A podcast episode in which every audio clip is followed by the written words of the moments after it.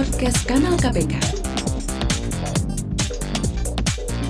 Podcast Kanal KPK. Klinik A2. Klinik A2.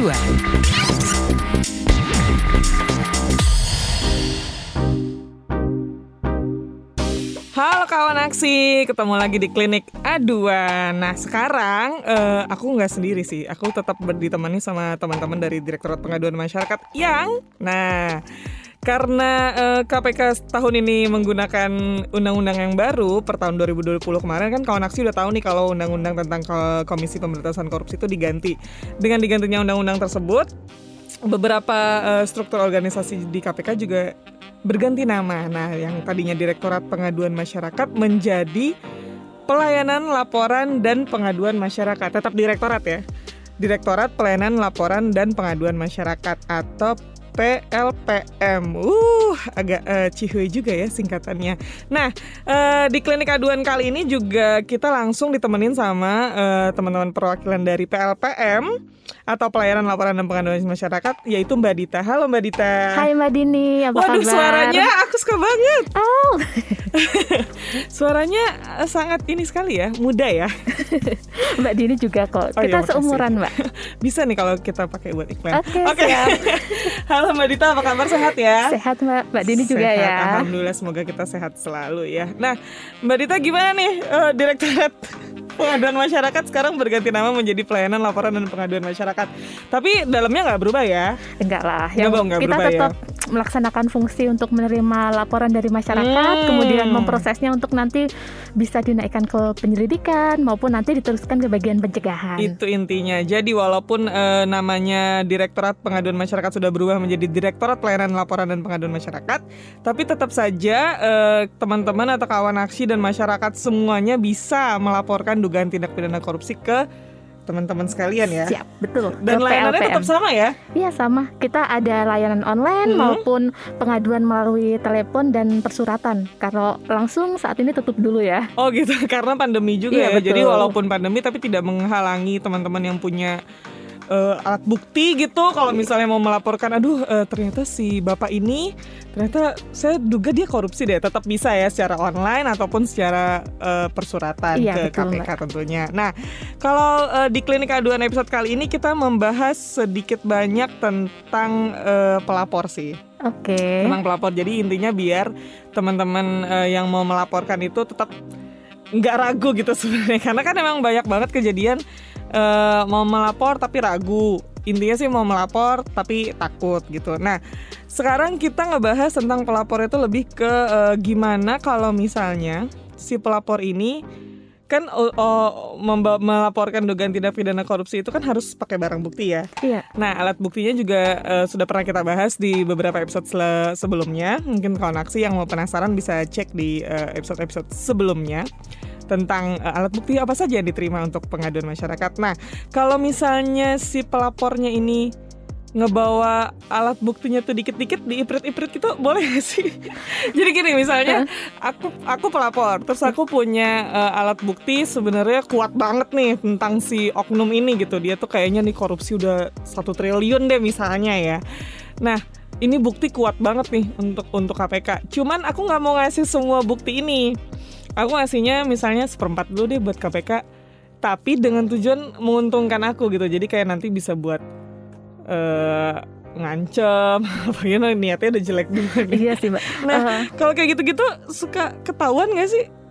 Apa gimana gitu? jadi eh, pelapor itu kan ada macam-macam ya Mbak. Mm-mm. Memang ada yang tulus nih dari awal udah kasih banyak biar berharapnya buruan dikerjain sama KPK Iya, iya, tapi ada benar-benar. juga yang emang sengaja dikit-dikit ah biar nanti kalau ini ada menguntungkan buat aku nih gitu Nah, itu tuh eh, kalau berdasarkan syarat pemberian imbalan yang ada di PP 43 itu tahun Mhm. 2018, sebaiknya pelaporan yang baik itu menyertakan identitas dan alat bukti yang cukup sehingga Hmm. nantinya dapat diproses oleh eh, tim penelaah pengaduan gitu, Mhm. Mbak. Berarti nggak bisa tuh ya? Sebaiknya jangan ya, karena kan eh, dengan pelapor itu memberikan alat bukti yang cukup, Mm-mm. itu nanti pengaduan dia akan segera dapat kita eh, proses, Proses, mm-mm. dengan lebih cepat dan juga kalau untuk menguntungkan diri sendiri itu sangat tidak dibenarkan, Mbak. Mhm. Seperti itu. Iya sih, tapi itu eh, lebih ke himbauan ya bentuknya berarti ya. Berarti kalau misalnya dia bawa buktinya tuh setengah-setengah suka ketahuan nggak sih? Nggak juga ya berarti. Emang gimana orangnya berarti Iya ya? betul, tergantung orangnya. Orang harus tulus. Nah kalau melapor harus tulus juga kawan aksi. Nah tapi pernah nggak eh, menemui pelapor yang ternyata minta imbalan? Eh, jadi gini Mbak, kita itu kan pelapor ada unik ya. Ada Mm-mm. yang memang datang ke KPK itu nanti imbalannya boleh nggak kalau saya jadi pegawai KPK aja, saya direkrut aja nih jadi pegawai KPK. Jadi nanti saya akan datang ke daerah biar bisa dapat info yang lebih banyak. KPK iya gitu ya. Kebanyakan Terus, kayak gitu. Terus ada juga nih pelapor yang eh, malah melakukan intimidasi atau me- memeras pihak terlapor agar dia dapat ini sendiri Hmm, keuntungan dia sendiri. dia Mm-mm. sendiri. Jadi Heeh. memakai nama KPK sebagai KPK gadungan untuk biar dia bisa dapat keuntungan dirinya gitu. Oh gitu. Itu banyak mbak kejadian kayak gitu. Ada beberapa mbak seperti Terus itu. diapain sama kita? Kalau yang untuk pelapor yang memakai nama KPK atau KPK gadungan, biasanya kita koordinasi dengan Inspektorat KPK. Mm-mm. Nantinya Inspektorat KPK itu akan koordinasi dengan aparat penegak hukum setempat kepolisian Mm-mm. untuk diproses pelapor itu. Oh, Iya, karena kan ini gitu. juga bertentangan dengan undang-undang ya, Mbak ya. Nah, kalau mereka, oke, misalnya dia ternyata eh, mengancam terus menjadi KPK gadungan. Nah, nasib laporannya dia tuh gimana? Jadi kan dia udah Iya. membawa laporan dulu nih. Iya.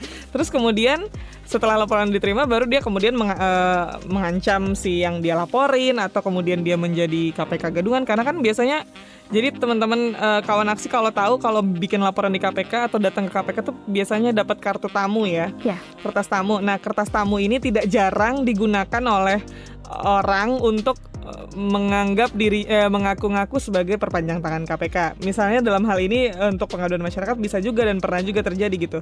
Nah, tapi dia udah terlanjur lapor nih. Nah, terus Iya. nasib laporan dia tuh gimana? Kan kita proses Iya. orangnya karena KPK gadungan. Betul. Jadi nasib laporannya? Eh, setiap laporan itu pasti kami olah terlebih dahulu Mbak. Kita Mm-mm. lakukan validasi. Validasi ini tidak hanya validasi terhadap laporan tapi juga validasi terhadap pelapornya. Jika Hmm. memang substansi yang dia laporkan bagus, Mm-mm. maka kita juga mempunyai eh, treatment-treatment yang lain. Contohnya Mm-mm. adalah mencari informan terkait dengan laporan yang dia laporkan gitu. Oh. Jadi kan di sini Dumas juga mempunyai beberapa source Mm-mm. seperti itu. Oh gitu, wah canggih juga ya. Karena aku jadi kagum sendiri. Oh gitu, jadi kita Iya. kayak walaupun dia ya udah itu urusan dia sendiri gitu, tapi Iya. laporan dia tetap kita proses dengan mencari informan-informan berdasarkan berkas-berkas Informasi yang informasi dia yang sudah iya. terlanjur dia sampaikan Iya. itu ya. Oh gitu, ya ya ya ya. Nah, oke tadi si eh, Mbak Dita juga ngebahas tentang eh, PP 43 yang tahun 2018 itu. Ini sebenarnya kalau di media sosial KPK cukup sering banget yang nanya tentang ini, tentang imbalan 200 juta ini.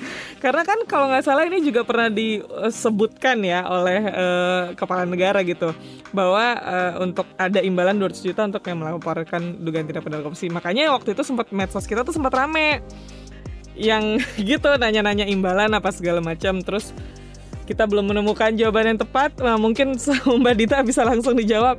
Sebenarnya ada nggak sih imbalan untuk eh, setiap pelapor yang dugaan tindak pidana korupsi yang diproses? Eh, berdasarkan aturan di PP 43 tahun 2018 itu pemberian memang ada, namun Hmm. hingga saat ini eh, itu masih dalam tahapan pemrosesan di Biro Hukum untuk di eh, Biro Hukum KPK ya eh, di Biro Hukum KPK untuk aturan turunannya sehingga sampai Oh. sekarang belum ada pelapor yang memang mendapat imba- eh, imbalan hingga 200 juta tersebut Oh, gitu. gitu.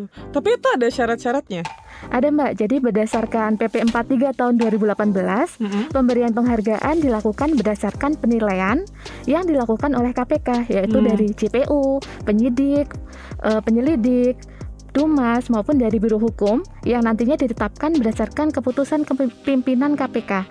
Tapi sampai sekarang aturan turunan dari PP 43 2018 Oh. ini yang mengatur tentang teknis pemberian penghargaan kepada pelapor masih dalam tahap pembahasan dan koordinasi internal di KPK. Oh gitu, ya ya ya ya. ya. Berarti eh, bukannya tidak bisa, tapi masih dalam pembahasan iya ya. betul Jadi mbak. jadi kalau misalnya teman-teman eh, nanya, udah pernah kejadian belum sih ya? Memang belum pernah kejadian Iya, karena ini masih ada. dalam eh, pembahasan ya. Gitu. Betul.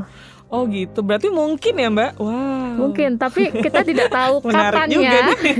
tidak tahu kapannya karena masih dalam tahap pembahasan internal seperti itu. Mbak. Oh gitu, berarti belum istilah katanya belum ketok palu lah ya Iya, untuk betul. untuk eh, dilakukan untuk Iya. pemberian imbalan kepada pelapor yang dugaan tindak pidana korupsinya diproses. Nah, su- eh, katakanlah sudah terjadi gitu, katakanlah udah ketok palu nih, kita udah bisa nih ngasih imbalan untuk eh, pelapor.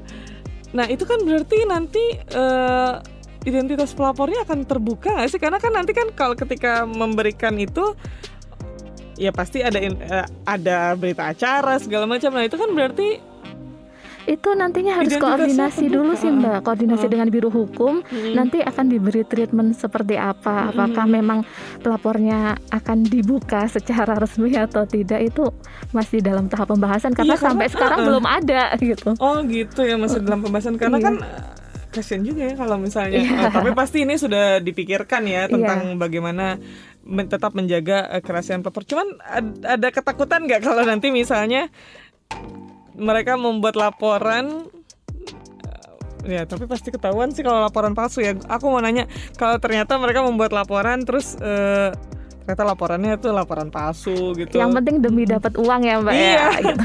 apa pun dilakukan demi 200 juta gitu Nah, takutnya itu banyak sih Mbak sebenarnya pelapor Hmm. yang datang, eh, apalagi waktu itu kita masih buka pengaduan langsung, Mm-mm. itu tuh mereka datang hanya untuk ditanya, "Eh, kita kalau udah lapor kayak gini bisa dapat nggak sih 200 jutanya?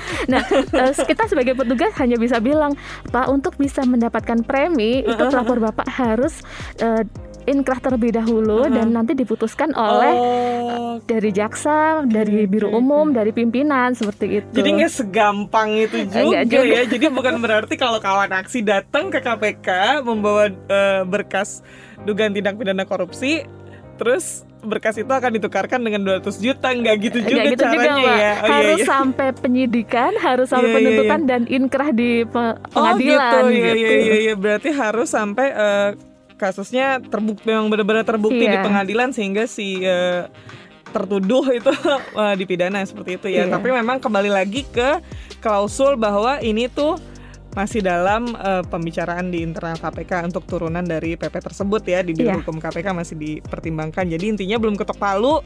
Jadi kawan aksi belum ada kejadian eh, pemberian hadiah sebesar 200 juta atas PP 43 tahun 2018 itu belum pernah ada terjadi di KPK. Jadi karena masih dalam perbincangan untuk eh, sistemnya, untuk teknisnya bagaimana seperti itu masih diperbincangkan di eh, Biro Hukum KPK. Nah, sebenarnya ini eh, pertanyaan tambahan ya, boleh ya? Aku tuh suka penasaran eh, orang yang demo di luar KPK tuh banyak banget ya banyak banget gitu yang dan hampir setiap hari tuh ada dua atau tiga gitu yang demo di luar KPK dan mereka pasti membawa berkas pengaduan Iya. Berapa banyak sih dari jadi gini kadang tuh aku suka mikir ini kan heboh kok mereka heboh banget demo gitu ya. Mungkin beberapa ada yang bayaran beberapa ada yang mungkin murni gitu. Berapa banyak sih dari dari mereka yang bener-bener membawa laporan yang sesuai dengan prosedur gitu? Apa emang cuman yang penting berisik dulu deh gitu apa gimana gitu Jadi kebanyakan kalau yang demo itu yang saya perhatikan itu ada beberapa yang memang dia mem- membawa dokumen sesuai prosedur tuh ada. Hmm, Jadi demonya oke, ini hanya untuk meyakinkan kepada KPK Hmm. kalau laporannya tolong ditindaklanjuti Oh, seperti itu. Jadi nggak sekedar berisik ya, tapi Iya. mereka membawa berkas yang benar-benar Iya, sesuai prosedur Iya, gitu. Jadi untuk mendukung kan jadi gini Mbak, kalau demo itu tidak semua bisa masuk ke ruang layanan Dumas nih. Mm-mm, Iya dong, Nah, banget Iya, kan. jadi orang-orang yang di dalam Dumas itu agar merasa terdukung gitu, Oh. biar lebih berani untuk lapor. Oh gitu intinya. Tapi ada juga berarti yang sekedar teriak-teriak doang tapi ternyata eh, berkasnya belum sesuai dengan Iya betul. prosedur. Tapi kalau kayak gitu pasti kita ingetin lagi Iya, ya dari KPK kita untuk beri ini sih mbak pengarahan seperti apa menjadi pelapor yang baik, apa yang harus dibuat seperti contohnya kronologi, modus operandinya seperti apa, kemudian Hmm. bukti pendukungnya harus ada. Oke, kalau gitu. Nah, untuk menjadi pelapor yang baik itu harus tahu ke mana saja har- eh, bisa melaporkan dugaan tindak pidana korupsi ke KPK. Apa aja Mbak channelnya boleh disebutkan? Oke, jadi di sini kepada masyarakat yang ingin menyampaikan laporan atau pengaduan terkait dengan tindak pidana korupsi dapat melalui platform berikut. Yang pertama WhatsApp 0811 959 575 atau di email pengaduan kpk.go.id melalui KWS di kws.kpk.go.id melalui SMS 0855 8575 575 atau juga melalui call center KPK di 198. Wah banyak banget tuh channel-channel. Jadi intinya KPK tidak menutup ruang untuk eh, teman kawan aksi untuk mengadu ke KPK. Sangat banyak channelnya bisa lewat WhatsApp, bisa lewat email, bisa lewat call center, bisa lewat KWS, KPK whistleblowing system, atau bisa juga langsung ke persuratan KPK mengirimkan ke alamat gedung KPK, gedung Merah Putih KPK. Nah, terima kasih Mbak Dita sudah ngobrol-ngobrol eh, Iya, sama-sama Mbak Dini. Kawan-kawan kita ngobrol-ngobrol lagi ya soal klinik Oke. aduan dan eh, serba-serbi pengaduan masyarakat lainnya. Terima kasih kawan aksi sudah mendengarkan eh, klinik aduan episode kali ini. Nanti kita bertemu lagi di podcast kanal KPK. Salam anti korupsi.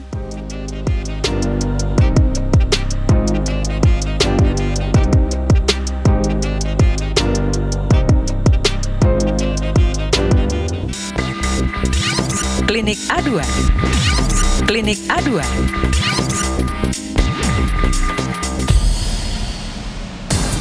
Podcast Kanal KPK. Podcast Kanal KPK.